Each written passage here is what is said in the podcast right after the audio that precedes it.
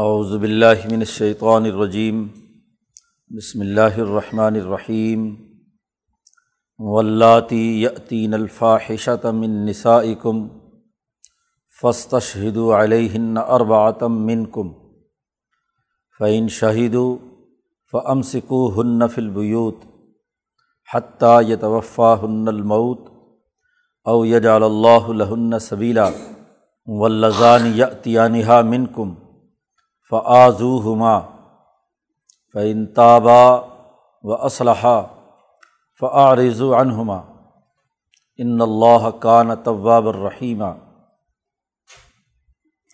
انمت توبۃ اللّہ للذین یعملون السوء بجہالت ثم یتوبون من قریب فعلائک یتوب اللہ علیہم وکان اللہ علیمً حکیمہ ولیست توبۃ للذین یعملون السیئات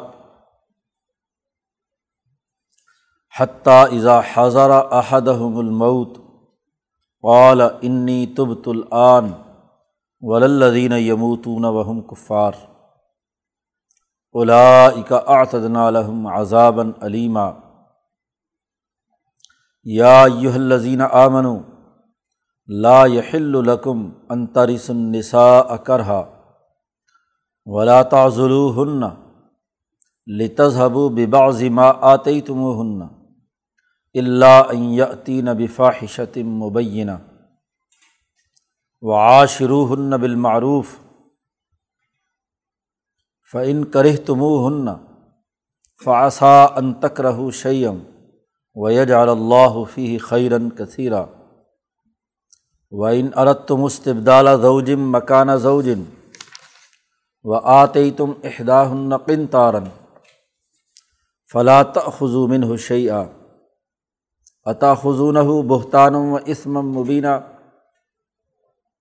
و کئی فتح خضون وقد افضا بعضکم الا بعضن و اخذن من کم میساکن غلیزہ ولا تن کہو ما نقہ آبا اکم من النسائی اللہ ما قد صلف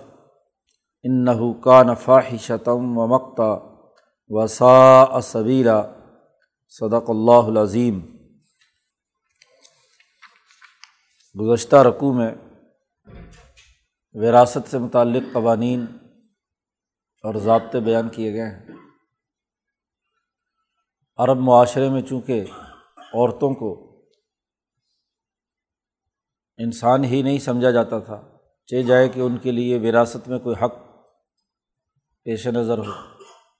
قرآن حکیم نے اس صورت مبارکہ میں عورتوں اور مردوں کے لیے جو وراثت کا قانون اور ضابطہ ہے اس کی تفصیلات بیان کی۔ یہاں تک عورتوں کے حقوق واضح کر دیے گئے۔ سسٹم وہی درست ہوتا ہے جس میں دونوں فریق اعتدال اور عدل و انصاف کے ساتھ اپنی اپنی ذمہ داریوں کو نبھائیں۔ عورتوں کی طرف سے اگر مردوں کے حقوق میں کوتاہی ہو، تو اس کے لیے کیا طریقۂ کار ہے؟ قرآن حکیم نے اس رقوع میں اس سے متعلق دونوں طرف جانبین، جو کچھ مرد عورتوں پر ظلم کرتے تھے اسے بھی روکا ہے۔ اور عورتوں کی طرف سے جو مردوں کے لیے خرابیاں پیدا کی جاتی تھیں، اس کو بھی قرآن حکیم نے بیان کیا ہے۔ اس پہلی آیت میں جہاں سے رکوع کا آغاز ہو رہا ہے، قرآن حکیم کہتا ہے ولاتی یتین الفاحشت وہ عورتیں، من نسائکم، تمہاری بیویوں میں سے یا تمہاری عورتوں میں سے، جو عورتیں برائی کا کام کریں ذنا کا ارتکاب کریں، بدکاری کریں فسط شدو علیہ اربعتم من کو تو اب لازمی ہے کہ تم چار گواہ مسلمانوں میں سے مرد گواہ طلب کرو۔ اگر ذنا کا یا اس طرح کا کوئی الزام لگایا گیا ہے، تو یہ نہیں کہ محض الزام کی بنیاد پر خواتین کے خلاف کوئی اقدام کیا جائے گا۔ اس کے لیے بڑی کڑی شرط عائد کی گئی ہے کہ چار گواہ چاہیے ہیں۔ فسط شہد علیہ ہند ان پر طلب کرو گواہی کے لیے۔ اپنے میں سے چار گواہ۔ فعین شاہد اگر چار گواہ گواہی دے دیں، تو فم سکو النفل بیوت تو انہیں اپنے گھروں میں بند کر دو۔ ان کا باہر آنا جانا بند کر دو۔ اس کے بعد گھر میں رہیں، اس کے لیے دو ہی راستے ہیں۔ یا تو از خود موت آ جائے یا اللہ تعالیٰ ان کے لیے کوئی اور راستہ یا اور کوئی قانون بیان کرے۔ یہ آیت پہلے نازل ہوئی تھی شروع میں کہ ذنا اگر چار گواہوں کے ذریعے سے ثابت ہو جائے عدالت میں، تو پھر عورت کے ساتھ کیا سلوک کیا جانا ہے؟ تو یہاں دو ہی راستے بتلائے گئے تھے کہ یا تو اسے قید کر دو۔ ہاں جی اب وہ ہاں جی اس قابل نہیں ہے کہ اس کو گھر میں باقاعدہ ہاں جی ذمہ دارانہ فرد کے طور پر رکھا جائے، اس نے ڈسپلن توڑا ہے۔ اولاد کی پیدائش کے اس بنیادی قانون اور ضابطے میں بڑی خلاف ورزی کی ہے۔ لہٰذا اس کو کمرے میں بیت کہا ہے۔ گھروں میں بند کر دو اور وہاں سے مت نکلنے دو، یا تو از خود موت آ جائے یا توفا ہن الموت، موت انہیں لے جائے۔ او یج اللہ الہن سبیلا، یا اللہ تعالیٰ ان کے لیے کوئی اور راستہ نکالے۔ گویا کہ یہ اجمالی قانون تھا، تو پھر صورت انور کے اندر اللہ پاک نے دوسرا قانون بیان کیا ضانیت و ضانی فجلد کل واحد من ہما ہاں جی ہر ایک کے لیے کوڑے ہیں۔ اگر تو غیر شادی شدہ ہے، عورت ہو یا مرد، وہاں دونوں کا قانونی بیان کر دیا۔ تو ان کو اگر غیر شادی شدہ ہے تو کوڑے لگائے جائیں گے۔ میاتا جلدہ سو کوڑے۔ اور اگر شادی شدہ ہے تو اسے پتھروں سے سنسار کیا جائے گا جسے رجم کہتے ہیں۔ اب یہاں یہ قانون نہیں ہے کہ اگر گواہوں سے یہ بات ثابت ہو جائے کہ زنا کا ارتکاب ہوا ہے تو پھر گھروں میں مرنے سڑنے کے لیے چھوڑ دیا جائے۔ تو اس کے لیے تو سزا ہے کہ فوری طور پر جی شادی شدہ ہے تو رجم اور اگر غیر شادی شدہ ہے تو اس کے لیے سو کوڑے۔ جیسے قرآن حکیم نے یہاں عورتوں کے لیے یہ قانون بیان کیا ہے، بے آئینی ہی۔ ولدانی یتیانی ہا من کم وہ مرد، اور ان کے ساتھ ظاہر ہے کہ اکیلا تو کام نہیں ہوتا، عورت بھی ساتھ ہے۔ جس نے تم مردوں میں سے بھی کسی نے یہ حرکت کی ہے، تو یہاں بھی پہلا قانون یہی تھا کہ فعضو ہما ان کو سزا دو۔ کیا سزا دو؟ ہاں جی تو یہ اس وقت کوئی طے اور قاعدہ ضابطہ نہیں تھا۔ فعضو ہما ان کی جو بھی سزا ہے۔ ہاں جی منہ کالا کر کے گھماتے تھے یا جو عدالت یعنی جو سزا بھی دے۔ جیسے عورت کے لیے بات ابہام کی تھی کہ عورت کا اصل مقام گھر ہے، تو اسے بھی کیا ہے، گھر میں رکھا جائے۔ اور اگر مرد سے سرزد ہوا ہے ہاں جی تو مرد کے لیے ظاہر گھر میں قید کرنا تو نہیں ہے، لیکن باہر لوگوں کے سامنے ایسی بے عزتی اور ضلالت کہ جو مرد برداشت نہیں کرتا، اس کے لیے باہر تمام لوگوں کے سامنے منہ کالا کر کے سزا دینا یا اس کی ہاں جی بے عزتی کرنا وہ بہت بڑی سزا تھی۔ تو فعضو ہما ان دونوں کو تکلیف پہنچاؤ۔ ہاں جی ان کو ایزا دو۔ جی کوڑے مارو یا جو بھی۔ لیکن وہاں اس جگہ پر، یہاں جیسے مردوں کے لیے اور عورتوں کے لیے یہ اس وقت پہلے قانون میں یہ بات بیان کی گئی تھی۔ اور وہاں دونوں کے لیے قانون اور ضابطہ آ گیا ہاں جی کہ ازانی و ضانیہ مرد ذنا کرنے والا ہو یا عورت ذنا کرنے والی، اس کے لیے سو کوڑے ہیں جو غیر شادی شدہ ہے اور دوسرے کے لیے رجم۔ فعین تابا، اور اگر وہ دونوں توبہ کر لیں۔ وہ اسلحہ اور آئندہ صحیح طریقے سے معاشرے میں رہنا چاہیں ذنا سے توبہ کر لیں، بدکاری سے دونوں توبہ کر لیں، مرد اور عورت، تو فعارضو عنہما تو پھر ان کا خیال چھوڑ دو، ان کو نظر انداز کرو۔ ان اللہ کا نہ طواب الرحیمہ بے شک اللہ تعالیٰ توبہ قبول کرنے والا، رحم کرنے والا ہے۔ عدالتی پروسیس مکمل ہو گیا ہے، تو پھر تو سزا ضرور ہوگی۔ اور اگر عدالتی پروسیس مکمل نہیں ہوا اور چند ایک لوگوں نے دیکھا ہے، ثابت نہیں ہو سکا اور انہوں نے صدقے دل سے توبہ بھی کر لی، تو پھر ٹھیک ہے۔ اللہ تعالیٰ ان کی توبہ قبول کرنے والا ہے، رحم کرنے والا ہے۔ اس لیے بلا وجہ ہاں جی کسی کے خلاف الزام تراشی یا بہتان تراشی ہاں جی وہ درست نہیں ہے۔ جی انہیں آیات کے تحت، کیونکہ موقع ذنا کے چار براہ راست گواہ تلاش کرنا یہ کوئی آسان بات نہیں ہے۔ اس کو ہاں جی ثابت کرنا یہ ثبوت ہی سب سے بڑا مشکل ہے۔ اس لیے آج تک کی چودہ سو سالہ تاریخ میں کبھی ایسا نہیں ہوا کہ چار گواہوں کی بنیاد پر کسی ضانی یا ضانیہ کو سزا دی گئی ہو۔ اس لیے اس کا ثبوت ہی بڑا مشکل ہے۔ تو ایک تو ثبوت بڑا مشکل بنا دیا۔ اور دوسرا یہ کہ خود اعتراف کریں تو پھر ان کی سزا ہے۔ جتنے بھی ذنا کی حدود جاری ہوئی ہیں، اب تک نبی اکرم صلی اللہ علیہ وسلم سے وہ ان کے اپنے اعتراف کی بنیاد پر، اعتراف جرم کی بنیاد پر ہے اور یہ اعتراف جرم کا مطلب ہی یہ ہے کہ انہوں نے صدق دل کے ساتھ توبہ کر لی ہے۔ اب جب وہ توبہ کر لیں تو پھر ان کو برائی سے مت یاد کرو۔ فعارض و عنہما غلطی ہو گئی تھی اور غلطی پر انہوں نے توبہ کر لی ہے۔ تو ان کو برا بھلا کہنا یہ درست بات نہیں ہے۔ ان تم ان سے اعراض کرو۔ ان اللہ کا نطواب الرحیمہ بے شک اللہ پاک توبہ قبول کرنے والا اور انتہا نہایت رحم کرنے والا ہے۔ لہٰذا تم ان کا پیچھا چھوڑ دو۔ اللہ تو توبہ قبول کر لیتا ہے، لیکن یہ پاکستان کے بڑے بڑے لیڈر اور مذہبی ہیں جی یہ لوگ معاف کرنے کے لیے تیار نہیں ہیں۔ حضرت معز اسلمی رضی اللہ تعالیٰ عنہ، جن سے ذنا کا صدور ہوا اور انہوں نے خود نبی کرم صلی اللہ علیہ و سلم کے پاس آ کر اعتراف کیا، اس اعتراف پر ہاں جی ان پر سزا بھی جاری ہوئی۔ لیکن پاکستان کے نام نہاد اسلام پسند جماعت اسلامی کے لیڈر، وہ کہتے ہیں کہ جی بڑا ہی ان کے خلاف زبان درازی کی ہے۔ ہاں جی یہاں پر کہ جی وہ ہاں جی فلانا سانڈ بنا پھرتا تھا، یہ تھا، وہ تھا۔ تو قرآن تو کہتا آ رضو عنہما، ان سے اعراض کرو، نظر انداز کرو۔ غلطی ہو گئی، جرم ہو گیا، انسانوں سے غلطی ہو جاتی ہے۔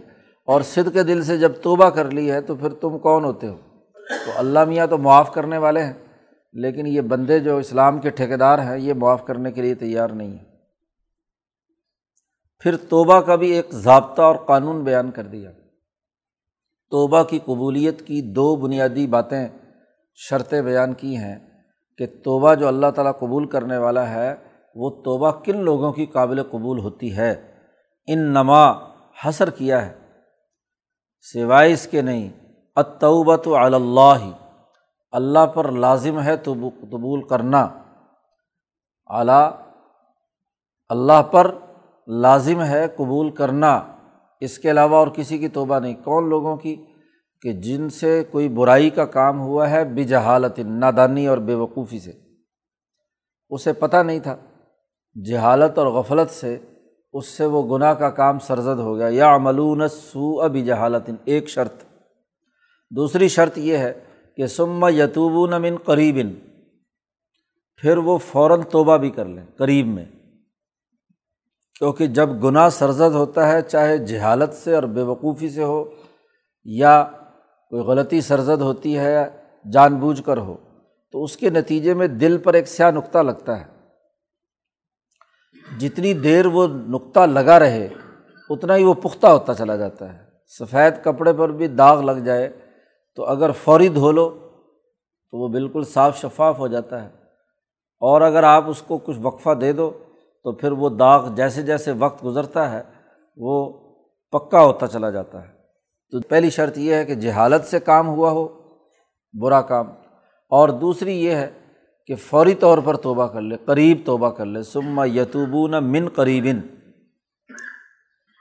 فولا کا یتوب اللہ علیہ تو وہی لوگ ہیں جن کی اللہ تعالیٰ توبہ قبول کرتا ہے۔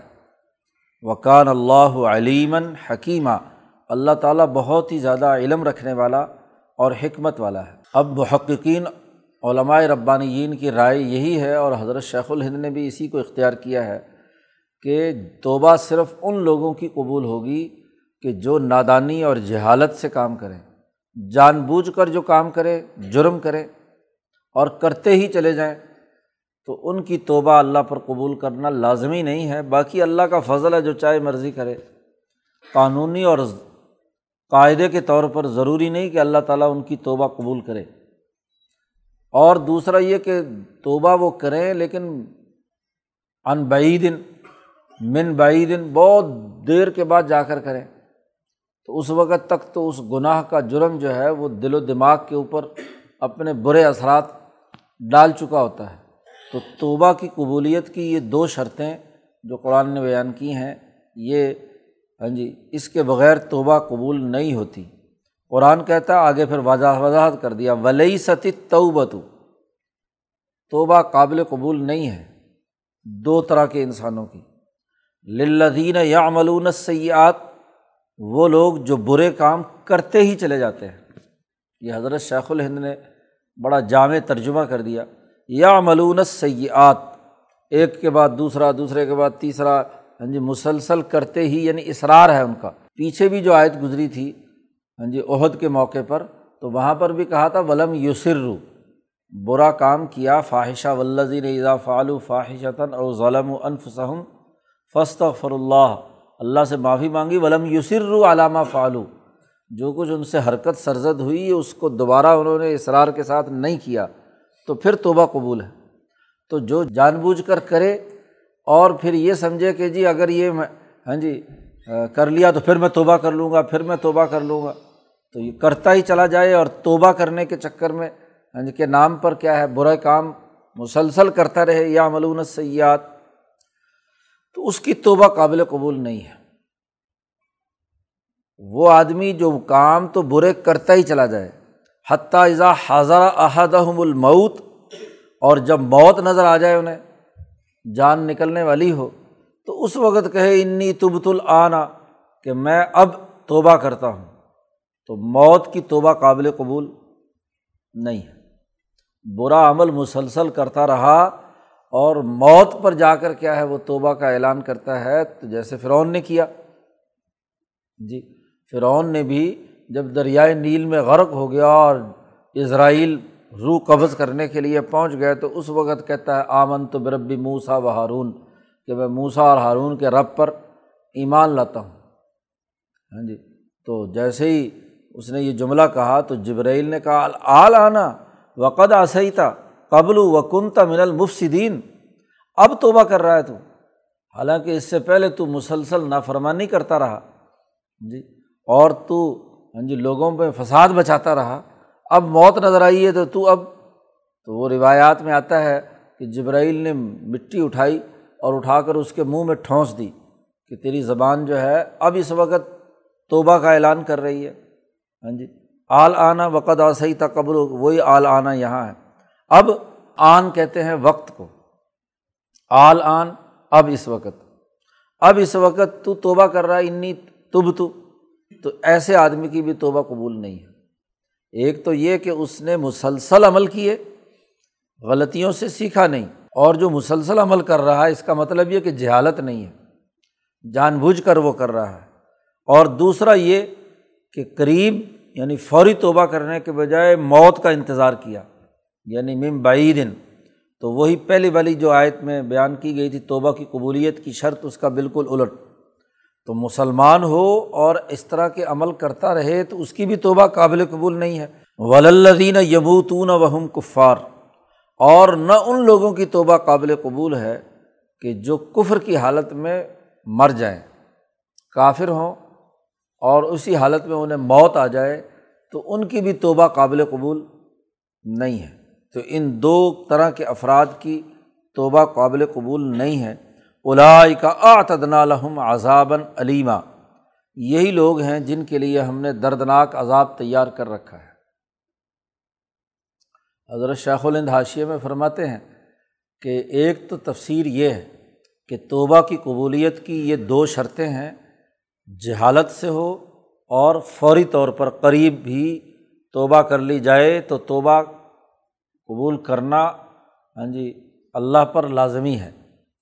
اور دوسری یہ کہ اگر یہ دو شرطیں نہیں پائی جاتی تو ایسے لوگوں کی توبہ قابل قبول نہیں ہے۔ محققین کی رائے تو یہی ہے، لیکن دوسرے عام مفسرین اور بلکہ جمہور کی رائے یہ ہے کہ آدمی جب بھی کوئی گناہ کرتا ہے اور اگر بار بار بھی کرتا ہے تو وہ بھی کسی نہ کسی جہالت کی وجہ سے ہی ہوتا ہے نا۔ اصرار بھی کر رہا ہے تو کسی نہ کسی کیا ہے۔ کوئی نہ کوئی حماقت ہے نا، اللہ کی عذاب کا خوف اس سے نہیں ہے۔ ہاں جی تو اس کے ساتھ اسے کوئی وہ نہیں ہے۔ تو جہالت تو کسی نہ کسی درجے میں پائی جاتی ہے۔ اور پھر دوسرا یہ کہ قریب ان کا لفظ استعمال کیا ہے تو موت سے پہلے پہلے کیا ہے؟ قریب ہی ہے نا۔ دنیا کی ساری زندگی قریب ہی ہے۔ ہاں جی بعید تو موت کے بعد کا سلسلہ شروع ہوگا۔ تو وہ یہ رائے رکھتے ہیں کہ موت سے پہلے کوئی آدمی توبہ کر لے تو امید یہ ہے کہ اللہ تعالیٰ قبول کر لے گا۔ اس پر حضرت شیخ الہند نے بڑی اچھی تطویق دی ہے کہ لازم اللہ پر توبہ قبول کرنا انہیں لوگوں کی ہے جو ایک دفعہ نادانی سے اور فوری توبہ کریں۔ اور باقیوں کا معاملہ جو ہے وہ اللہ کے فضل پر ہے۔ اللہ چاہے تو معاف کر دے۔ قانون اور ضابطہ تو یہ ہے کہ ان کی توبہ قبول نہیں ہوگی۔ کیونکہ اگر یہ اجازت دے دی جائے کہ جناب والا گناہ کرو، جب مرضی اور جب مرضی معاف کرا لو۔ تو پھر تو اس سے اصلاح تو نہیں ہوگی۔ توبہ کا مطلب تو یہ کہ غلطی سے سیکھ کر آئندہ اس غلطی کو دہرایا نہ جائے۔ اور اگر یہ آپ ان کو ہاں جی ریلیکس کر دیں کہ بھائی کوئی بات نہیں، جب بھی ہو جائے تو توبہ کر لیا کرو۔ تو ایک تو ہے اللہ کے فضل کی بات اور ایک ہے قانون اور ضابطہ۔ آیت سے جو قانون اور ضابطہ معلوم ہو رہا ہے وہ تو اسی لیے اسپیشل اللہ نے ان نمت توبت توبہ صرف انہیں لوگوں کی قابل قبول ہوگی۔ اور آگے صاف کہہ دیا لئی ستی توبت توبہ کوئی قابل قبول نہیں ہے۔ تو قانون اور ضابطہ تو یہی ہے۔ باقی رہا اللہ کا فضل، تو وہ اللہ کی مرضی ہے، جس پر کرے ہاں جی کرے۔ تو ضمن میں توبہ کی قبولیت اور عدم قبولیت کا قانون بھی ساتھ ہی بیان کر دیا کہ عورتوں کی طرف سے یہ غلط حرکت ہو یا مردوں کی طرف سے ہو، تو ان کے لیے ہاں جی انتظار کرنے کا کہا ہے یج اللہ الہن صبیرہ تو اللہ نے صورت نور میں بعد میں دوسرا قانون اور ضابطہ بیان کر دیا۔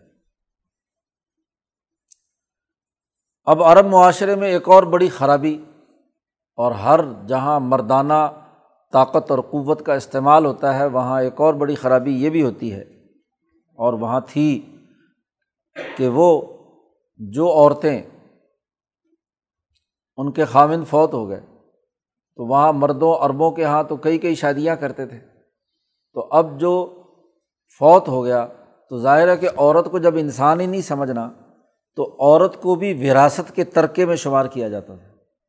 وہ جو مرنے والی کی بیوی ہے، وہ بھی وراثت کا ترکہ اسے شمار کر لیتے تھے۔ اور اس کے پاس اگر کوئی مال وال ہے، تو مال بھی ہڑپ کر لیا اور اس عورت پر بھی قبضہ کر لیا۔ یا تو اسی مردنے والے کا کوئی بھائی اس پر قابض ہو جاتا تھا، اس عورت کو اپنے قبضے میں کر لیتا تھا۔ یا بڑا بیٹا جو ستیلا پہلی والدہ سے کسی سے ہے، تو وہ اس ستیلی والدہ کو کیا ہے، اپنے نکاح میں لے آتا تھا، اپنے قبضے میں لے آتا تھا۔ تو قرآن حکیم نے یہاں اس کو بھی ممنوع قرار دے دیا۔ یا ایو الزینہ آ بنو اے ایمان والو، لا یحل القم تمہارے لیے قطعی حلال نہیں ہے کہ ان تارس النساء کرہا، تم زبردستی عورتوں کو بطور میراث کے لے لو۔ ان کا مال قبضہ کر لو جو ان کی وراثت میں آیا ہے، یا ان عورتوں کو قبضہ کر لو۔ وہ کہتے تھے کہ جی ہمارے باپ کا مال ہے جو وراثت میں اس کے پاس گیا ہے، تو یہ اس کے پاس گیا ہے تو عورت پہ ہی قبضہ کر لو تاکہ مال بھی ہمارے قبضے میں رہے۔ تو یہ ادھر جانا نہیں چاہیے۔ تو قرآن حکیم نے پابندی لگا دی کہ نہیں، عورت اپنی آزاد مردی سے کسی سے بھی شادی کرے وہ الگ بات ہے، لیکن زبردستی اس کے اوپر قبضہ کرنا، کرہا کراہت کے ساتھ، طاقت اور قوت کے ساتھ زبردستی اس کے مال پر قبضہ کرنا یا اس کو، اس پر قبضہ کرنا دونوں ناجائز غلط ہے ولاتا ظلو ہن تذہب و باز ماں آتے تم ہن دوسری شکل یہ تھی کہ قبضہ تو نہیں کرتے تھے، لیکن اس عورت کو تنگ اتنا کرتے تھے، جانے نہیں دیتے تھے، قید رکھتے تھے کہ ہمارے گھر سے تو نے ہمارے باپ کا مال لیا ہے، تو تو نہیں جا سکتی۔ اب اس کو اتنا تنگ کیا، اتنی مصیبت میں مبتلا کیا کہ اس کو شرائط لگاتے تھے کہ جانا ہے، یہ گھر چھوڑ کر کسی اور جگہ شادی کرنی ہے تو یہ مال ہمیں دے کر جاؤ۔ تو اس طرح اس کا مال قبضہ کر لیا کرتے تھے۔ تو قرآن حکیم نے اس پر بھی ہاں جی پابندی لگائی لاتا ظلو ہن ہاں جی ان عورتوں کو روکے مت رکھو۔ مال جائیداد کے سبب سے اپنی بہنوں، بیٹیوں یا اسی طریقے سے وراثت میں آنے والی تمام خواتین کے لیے قاعدہ عمومی ہے کہ عورتوں کو مت روکے رکھو۔ لی تذہب ببا ذمہ آتے تم اس واسطے کہ تم ان سے اپنا دیا ہوا مال ان سے واپس لے سکو۔ کہ تمہارے باپ کی جائیداد میں سے کوئی وراثت مل گئی ان کو، یہ تمہارے خاندان میں سے مل گئی، تو اب وہ کہیں گے جی اصل تو ہمارا تھا، یہ عورت کے پاس کیوں جائے؟ تو اس سے قبضہ کرنے کے لیے اسے روک لو اور کوئی اس سے شرائط ورائط طے کرو۔ روکنے کی کوئی وجہ نہیں ہے۔ جیسے ہی ہاں جی وہ فوتگی ہو گئی، اب وہ عدت گزارے گی۔ عدت کے بعد وہ آزاد ہے، جہاں مرضی جائے، آئے۔ تم نہیں روک سکتے۔ ہاں ایک ہی صورت ہے روکے جانے کی، جو پیچھے شروع میں بھی قانون آیا۔ اللہ تینہ بفاحت مبینہ۔ اگر انہوں نے کوئی واضح طور پر ذنا کا ارتکاب کیا ہے ہاں جی تو پھر کم، جیسے پیچھے کہا تھا فم سکو ہن فلبیوت تو انہیں گھروں میں روکے رکھو۔ ہاں جی تو اب وہ کوئی بھی ہو ہاں جی تمام خواتین اس میں شامل ہیں ایک صورت میں، اور اس کے لیے ظاہر چار گواہ جب تک نہ ہوں، اس وقت تک اس کو مبینہ تبھی ہوگا کہ جب اس مبینہ کے لیے کیا ہو، وہ کوئی بیان کرنے والے چار گواہ موجود ہوں، تو تب فواہشہ مبینہ شمار ہوگا۔ اس کے علاوہ کوئی شکل نہیں ہے کسی بھی عورت کو روکنے کی۔ قرآن حکیم نے عورتوں کے حقوق میں یہ جو بھائیوں، بیٹوں اور بلکہ ہاں جی عزیز و اقارب کا دباؤ اور پریشر ہے، اس کو بھی روکا ہے۔ پیچھے بھی آیت گزری تھی صورت عال عمران میں کہ وہاں بھائی یہ کوئی عورت نکاح، طلاق ہو کر اپنے شوہر سے واپس آ گئی۔ اب جناب والا دوبارہ میاں بیوی ملنا چاہتے ہیں تو وہ ہاں جی ملنے نہیں دیتے۔ کہ جی اس نے توہین کی تھی، ہماری بہن کو طلاق کیوں دی تھی؟ اب دوبارہ تم اپنے خامن سے دوبارہ دوسرا نکاح نہیں کر سکتی۔ تو وہاں بھی ولا تعزلو ہننا ماں قلب نے یسار کی بہن کا یہی معاملہ تھا۔ تو باقاعدہ ان کو قرآن نے آیت نازل کر کے ان کو حکم دیا کہ تم روک نہیں سکتے ان کو۔ وہ اگر میاں بیوی دوبارہ ملنا چاہتے ہیں، نکاح کرنا چاہتے ہیں، تو تم کون ہوتے ہو؟ ان کو روکو۔ صرف غیرت کی بنیاد پر کہ جی ہماری بہن کی توہین کی، ہمارے خاندان کی توہین کی ہے۔ ہاں جی ہمارے بہنوئی نے اس لیے اب ہم دوبارہ اس کا نکاح نہیں ہونے دیں گے۔ تو یہ کوئی وجہ نہیں ہے۔ تو یہاں بھی وہی جملہ قرآن نے استعمال کیا بلا تعزلو ہن مت رو کے رکھو اس کے بعد الگ سے ایک مستقل قانون عورتوں کے بارے میں ضابطہ بیان کر دیا، جو اس صورت کا مرکزی نقطہ ہے۔ صورت النساء کا کہ عاشرو ہن بالمعروف، عورتوں کے ساتھ اپنی گزران اور معاشرت وہ اچھی طرح کرو، نیکی والی کرو۔ ان کے ساتھ بد اخلاقی تنگ کرنا، ان کو مصیبت میں ڈالنا، طرح طرح سے ان کو دباؤ میں لا کر ان کی جائیداد ہتھیانا یا ان کو اذیت دینا، یہ درست بات نہیں ہے۔ عاشرو ہن بالمعروف، ان کے ساتھ تمہاری معاشرت جو ہے وہ معروف طریقے سے اچھی طرح سے ہونی چاہیے۔ اب بیوی ہے، ظاہر دوسرے خاندان سے آئی ہے۔ تو کوئی ضروری نہیں کہ اس کی سو فیصد باتیں تمہیں پسند ہوں۔ قرآن نے کہا فعین کرے تم ہن اگر تم کو وہ اچھی نہیں لگ رہی بس بالفرض، یا اس کی کوئی عادت اچھی نہیں لگ رہی، تو فاصا ان تک رہو شعین تو تم سوچو کہ تم کوئی معیاری کسوٹی تھوڑا ہی ہو۔ فاصا ان تک رہو شعین ہو سکتا ہے کہ تم اس کی کسی ایک بات کو ناپسند کرتے ہوں، لیکن ویج اللہ فی خیرن کثیرہ اللہ نے اس کے اندر بہت بڑی بھلائی رکھی ہو۔ جب نکاح ہو گیا ہے، شادی ہو گئی ہے، تو شادی کے بعد اب اس بیوی کے اندر کیڑے نکالنا یا اس کی کسی ناپسندیدہ بات کے اوپر یا اس کی کسی ایسی بات کو جو آپ کو ناگوار گزر رہی ہے، اس کی بنیاد پر اس کو جی تنگ کرنا، یہ درست بات نہیں ہے۔ اگر کسی ایک پہلو سے تمہیں وہ بری لگ رہی ہے، تو اللہ تعالیٰ ممکن ہے اور بہت سارے پہلوؤں سے تمہارے لیے اس کے اندر خیر رکھے، بھلائی رکھے۔ اس لیے یہ کوئی وجہ نہیں ہے۔ ظاہر ہے کہ مزاجوں کے ملنے میں اور دو خاندانوں کے مختلف ہونے کے صورت میں تضادات تو ہوا کرتے ہیں نا، سو فیصد تو کوئی بھی کیا ہے۔ سگے بہن بھائی یا سگے بھائیوں کے مزاج کے درمیان اختلاف ہوتا ہے۔ تو چہ جائے کہ دوسرے خاندان سے عورت آئی ہے تو اس کے اندر بھی بہت ساری کیا ہے، ہو سکتا ہے ایسی چیزیں ہوں جو آپ کو ناپسند ہوں۔ لیکن اسی ناپسندیدگی کے ساتھ ساتھ یہ بھی تو دیکھو کہ اس کے اندر اللہ تعالیٰ نے کوئی اور خیر اور بھلائی رکھی ہوئی ہو۔ اور اگر تم اس کی جگہ پر کوئی اور ہاں جی مثلاً شادی کرو تو ہو سکتا ہے یہ اس کی کوئی ایک چیز اچھی لگتی ہو تو اور بہت ساری چیزیں اتنی برائی والی ہوں کہ تمہاری زندگی دوسری مصیبت اور جہنم بن کر رہ جائے۔ اس لیے یہ چھوٹی چھوٹی باتوں کی بنیاد پر عورتوں کی توہین و تزلیل اور ان کی حکارت یا ان کو مجبور کرنا یہ درست بات نہیں ہے۔ مردانہ معاشروں میں یہ رویے رہے ہیں کہ وہ عورتوں کو ہاں جی کسی نہ کسی طریقے سے تنگ کرنے کا کوئی بہانہ ہونے چاہیے۔ ہاں جی آٹا گونتی ہوئی کیوں ہل رہی ہے؟ اب بلا وجہ اس کی بنیاد پر ہی جھگڑا شروع کر دیا۔ پھر قرآن حکیم نے یہاں تک عورتوں کے حقوق بیان کیے کہ وین عرت تو مستبدالہ زوجم مکانہ زوجن بال فرض اول تو نبھاؤ کرنا ہے۔ اصل چیز نبھاؤ ہے، برداشت کرنا ہے۔ لیکن اگر بال فرض بالکل ہی آخری حالت ہو چکی ہے اور آپ ایک بیوی چھوڑ کر دوسری شادی کرنا چاہتے ہیں۔ یعنی عورت تم اگر تم نے ارادہ کر ہی لیا کہ استبدال زوجن، ایک بیوی کی جگہ پر دوسری جگہ بیوی بدل لی جائے۔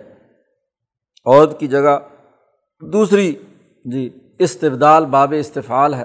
طلب جس کا خاصہ ہے، تمہاری طلب ہے، تقاضا ہے کہ تم بدلنا چاہتے ہو ایک بیوی کی جگہ پر دوسری بیوی۔ اور ہوتا کیا ہے کہ پہلی جب شادی ہوئی تو وہاں بڑے تحفے تحائف اور بڑا مال شال آدمی دیتا ہے۔ وہ آتے ہی تم احدا قن تارن اور تم نے وہ جو پہلی بیوی تھی، اس کو بڑا سونے کا ڈھیر، قنتار کہتے ہیں کہ سونے کا بڑا ڈھیر اس کو مہر میں دیا یا ویسے گفٹ اور تحفہ دے دیا، پیسے دے دیے۔ ہاں جی تو اس وقت تو تمہارا ہاں جی بڑا نئی نئی شادی تھی، اس لیے خوب پیسے لٹائے اب بدلنا چاہتے ہو؟ تو اب تمہاری ترکیب ذہن میں یہ ہے کہ نئی بیوی جو دوسری ہے، اس کا مہر ادا کرنا ہے۔ تو اس پہلی والے کو جو دیا ہوا ہے نا، وہ اس سے چھین لو۔ اس سے کسی طریقے سے تنگ کرو، اتنا اس کو مصیبت میں مبتلا کرو کہ یا تو جائے تو پھر کیا ہے، وہ پیسے چھوڑ کر جائے۔ تو قرآن نے کہا فلاں خزو من ہو شعی ان اس میں سے ایک ٹیڈی پیسہ، ایک شے نکرا ہے۔ ہاں جی معرفہ نہیں ہے شعی ان ہاں جی ایک شے بھی، معمولی سی بھی آپ اس سے نہیں لے سکتے۔ عطاخذون ہو بہتانم و اسم مبینہ کیا تم اس سے لیتا بہتان لگا کر؟ اب ہوتا کیا تھا کہ عورت کے اوپر الزام لگا دیا کہ یہ تو جی کالی ہو گئی۔ اس نے تو فلاں مرد کے ساتھ یوں کر لیا، وہ کر لیا، بہتان تراشی۔ بغیر کسی وجہ کے۔ اصل میں تو آپ بیوی بدلنا چاہتے ہیں۔ تو بیوی بدلنے کے لیے پہلی بیوی پر بہتان لگایا۔ وہ اسم مبینہ اور ایک بہت بڑا گناہ ہے۔ ایک تو اس کا ناجائز مال ہڑپ کرنا چاہتے ہیں، ایک دو جرم آپ نے کیے ہیں کہ آپ اس پر بہتان تراشی کر رہے ہیں۔ ہاں جی ویسے بدلنا چاہتے ہیں تو ٹھیک ہے، طلاق جو اس کا حق تھا دے دیا، اس کو کہو بھائی ٹھیک ہے، تم چلی جاؤ۔ دوسرے دوسرے کا خرچہ پانی کا اپنے آپ بندوبست کرو اگر دوسری شادی کرنی ہے۔ تو پہلی پر الزام لگا کر اور بہت اس کا مال ہڑپ کر کے ہاں جی اس کو لے کر، اس سے پیچھا چھڑانا اس کی اجازت نہیں ہے۔ استبدال تم کر سکتے ہو، بیوی کی جگہ پر دوسری بیوی لا سکتے ہو، لیکن اس کے لیے یہ دو شرطیں ہیں۔ پہلی شرط تو یہ ہے کہ پہلی بیوی پر کوئی جھوٹا الزام نہ لگایا جائے، کوئی بہتان تراشی نہ کی جائے۔ اور دوسرے یہ کہ اس کا مال ہڑپ نہ کیا جائے۔ جو مہر میں دے چکے ہو، جو اس کو تحفے تحائف دے چکے ہو، تو وہ واپس نہیں لے سکتے۔ گفٹ بھی واپس نہیں لیا جا سکتا، یاد رکھو، کیونکہ ہبا دینے کے بعد واپس لینا حضور نے فرمایا ایسے ہی ہے جیسے کسی نے الٹی کی اور پھر اس الٹی کو خود ہی چاٹ لیا۔ جو کسی کو گفٹ دے کر واپس لیتا ہے تو وہ ایسے ہی ہے جیسے الٹ الٹی کی ہو۔ مثال بھی حضور صلی اللہ علیہ وسلم ایسی لاتے ہیں کہ انسان کو تبھی کراہت محسوس ہوتی ہے اپنی الٹی کی ہوئی کو کون کھاتا ہے؟ تو تحفہ دے کر واپس لینا، ہدیہ دے کر واپس لینا، یہ سب سے بڑا کیا ہے؟ خرابی کی بات ہے۔ تو عطا خزون ہو بہتانم و اسم مبینہ اور پھر قرآن نے آگے سوال کیا کہ تم عجیب لوگ ہو۔ کئی فتح خزون ہو تم کیسے اس عورت سے وہ مہر یا گفٹ واپس لے سکتے ہو؟ وقت افزا بعض حکم بازن تمہارا آپس میں ایک تعلق رہا ہے۔ ٹھیک ہے، آج تمہیں وہ ناپسند ہو گئی، تمہارے بچوں کی وہ ہاں جی ماں ہے، تمہارا آپس میں تعلق رہا ہے، تو نکاح ہوا ہے تمہارا۔ آپس میں جب تعلق ہوا تو اس تعلق کے وجہ سے ہی تو آپ نے کیا اس کو مہر دیا ہے۔ تو وہ تعلق مکمل آپ ہو چکا ہے تو پھر اس سے مال کیسے واپس لے سکتے ہیں؟ وہ تو اس عورت کا حق ہے۔ وہ اخذ نہ من کم می ساکن غلیزہ ان عورتوں نے تم سے ایک پختہ معاہدہ کیا تھا۔ یہ معاہدہ نکاح میساک غلیز ہے۔ آپ نے کہا تھا کہ مجھے قبول ہے اور اس نے بھی آپ سے ساتھ قبولیت کا وعدہ کیا تھا۔ تو ایک میساک غلیز تھا۔ پختہ معاہدہ تھا۔ تو یہ پختہ معاہدے کے بعد اب تم کیسے لے سکتے ہو اس سے اس کا مال؟ اب بیوی تم بدلنا چاہتے ہو اور مفت میں بدلنا چاہتے ہو کہ اس کا مال لے کر دوسری کو دے کر کیا ہے؟ اس کا مہر میں اس کو کیا ہے؟ اس کے ساتھ شادی کر لی جائے تو اس کی اجازت نہیں ہے۔ تو قرآن حکیم نے یہ ایک بہت بڑا قانون جو ہے ہاں جی اس کو واضح کر دیا کہ عورت کے حقوق پر کسی طریقے سے بھی ڈاکہ نہیں ڈالا جا سکتا۔ اب مہر کتنا مقرر ہونا چاہیے؟ تو اس آیت میں پہلے کہا اہدا قنتارن عمر فاروق رضی اللہ تعالیٰ عنہ کے زمانے میں ہاں جی بہت زیادہ مہر رکھے جانے لگے۔ کیونکہ فراوانی ہو گئی تھی، فتوحات ہوئیں، لوگوں کے پاس مال آیا، تو وہ انہوں نے کیا ہے بڑے بڑے مہنگے مہر۔ تو عام آدمی کے لیے جو ہے، جن کے پاس، جن کے حصے میں کم مال تھا، تو ان کے لیے مشکلات کھڑی ہونے کا اندیشہ تھا۔ اگرچہ اس زمانے میں کسی کے لیے اندیشہ نہیں تھا، تمام کے لیے فراخی تھی لیکن اگر صحابہ کے اندر یہ بات رائج ہو جاتی تو بعد والوں کے لیے کیا ہے؟ ایک بہت بڑا ہاں جی مسئلہ بنتا تھا کہ کسی زمانے میں لوگوں کے پاس پیسے نہ ہوں اور مہر اتنا اونچا چلا جائے تو پھر تو شادیاں مشکل ہو جائیں گی۔ تو اس لیے حضور صلی اللہ علیہ وسلم کی وہ حدیث بھی موجود تھی کہ سب سے بہترین نکاح وہ ہے جس کا خرچہ کم سے کم ہو۔ ائی سروحا معونتاً جی سب سے بہتر نکاح وہ ہے کہ جس میں اخراجات کم سے کم ہوں، آسان ہوں۔ ائی سروحا معونتاً جس کی معونت جو ہے، خرچے جو ہیں، وہ بہت تھوڑے ہوں۔ تو اب اگر خرچے میں، مہر میں، مہر ہی سب سے بڑا خرچہ تھا ہاں جی باقی اللہ تلّہ تو نہیں ہوتے تھے جو آج کل ہم یہاں کیے جاتے ہیں۔ تو وہ ہاں جی اس زمانے کا سب سے بڑا خرچہ تو حضرت عمر نے حکومت کی طرف سے پابندی لگانا چاہیے کہ مہر جو ہے، اس سے اوپر نہیں ہوگا۔ تو وہ بڑھیا خاتون آ گئی اور یہی آئے تو اس نے پڑھی کہ تم ہمارے حقوق پر ڈاکہ ڈالنے والے کون ہو بھائی؟ ہاں جی اللہ پاک نے کہہ دیا آتے ہی تم احدا قن تارن اگر مہر میں تم نے سونے کا ایک ڈھیر دیا ہو تو فلاطا خزو من و شیا اس کا مطلب یہ کہ ایک ڈھیر سونے کا مہر میں مقرر کیا جا سکتا ہے۔ جب اللہ میاں نے اجازت دی ہے تو تم عمر کون ہوتے ہو کہ ہمارے حقوق پر ڈاکہ ڈالو؟ عمر نے جب یہ آیت سنی تو وہیں کان وقاف عند کتاب اللہ۔ عمر کی عادت تھی کہ جب اللہ کی کتاب کا کوئی حوالہ ان کے سامنے آ جاتا تو وہیں رک جاتے تھے۔ اسٹاپ تو عمر نے کہا کہ ہاں میں پابندی نہیں لگا سکتا۔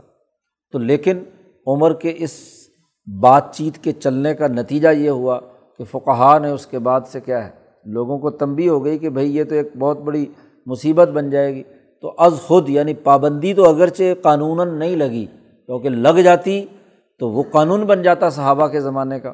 تو اس لیے وہ قانون تو نہیں بنا، لیکن اس کی ذریعے سے روک تھام ہو گئی کہ آئندہ احتیاط کی جائے کہ مہر اتنے نہ بڑھائے جائیں۔ پھر ایک اور بڑا قانون اور ضابطہ ان کے یہاں خرابی کی بات یہ تھی کہ وہ جیسے مال ہڑپ کر لیتے تھے، ایسے ہی اپنے باپ کی ستیلی بیوی سے کیا ہے، لڑکا شادی کر لیتا تھا۔ اس کو قبضے میں مال کا، اصل تو مال کا لالچ تھا، اس سے نکاح کر لیتے تھے۔ تو قرآن نے یہاں یہ بھی پابندی لگا دی، ولا تن کی ہو ماں نہ کہا آبا اکم من النسائی تم نکاح میں نہ لاؤ ان عورتوں کو ہاں جی جن کے ساتھ تمہارے آبا و اجداد نے نکاح کیا ہے۔ وہ تمہارے اب نکاح میں نہیں آ سکتے۔ ہاں اللہ ما قد صلفہ جو اس قانون کے نفاذ سے پہلے جو کچھ ہو چکا ہے جاہلیت کے زمانے میں، اس کی بات الگ ہے، وہ نکاح نہیں ٹوٹیں گے۔ یعنی یہ نہیں ہے کہ پچھلے سارے نکاح توڑ دیے جائیں تو پھر تو بات کہیں سے کہیں پہنچ جائے گی۔ تو قانون آج سے نافذ ہو رہا ہے۔ تو اس کے بعد سے کوئی بھی اپنی ستیلی والدہ سے یعنی جن سے بھی باپ نے شادیاں کی ہیں، ان عورتوں سے نکاح کرنا حرام قرار دے دیا گیا۔ اور یہ صرف باپ ہی نہیں، بلکہ دادا، پردادا یعنی دادی سے بھی نکاح نہیں ہو سکتا۔ ستیلی دادی سے۔ اپنی اصل ماں سے تو کوئی بھی نہیں کرتا تھا، اپنی اصل دادی سے تو کوئی نہیں کرتا تھا۔ ستیلے سے ہی رشتوں میں یہ خرابیاں موجود تھیں۔ نہ اپنے نانے سے، اسی طریقے سے۔ دوسری طرف بھی چلو۔ ہاں جی والد کی طرف یا والدہ کی طرف۔ نانے سے پڑنانے سے، ان کی جو ان کی ازواج ہیں، ان کے ساتھ بھی نکاح نہیں ہو سکتا۔ ماں نہ کہا آبا کم نسا اللہ ما قد صلف ان نہ کان فاحشتم و مقتا۔ یہ بڑی ہی بے حیائی کی بات ہے کہ تم اپنی ستیلی ماں سے یا دادی سے یا نانی سے تم شادیاں کرتے پھرو، اور بہت ہی اللہ کے غضب کا اور برا کام ہے۔ اس لیے سا صبیلا یہ بالکل غلط راستہ ہے، برا راستہ ہے، آئندہ یہ کام نہیں کیا جا سکتا۔ ناجائز اور پابندی لگا دی گئی۔ تو عورتوں کے حقوق سے متعلق اس رقوع میں قرآن حکیم نے بنیادی باتیں بیان کر دیں۔ اب چونکہ یہاں سے بات چلی ہے کہ کن عورتوں سے نکاح نہیں ہو سکتا تو اگلے رقوع میں قرآن حکیم نے ان کی ایک پوری فہرست دے دی کہ کن کن عورتوں سے نکاح کرنا حرام ہے اور کن عورتوں سے نکاح کرنا جائز اور درست ہے۔ اللہ تعالیٰ قرآن حکیم سمجھنے اور عمل کرنے کی توفیق عطا فرمائے۔ اللہ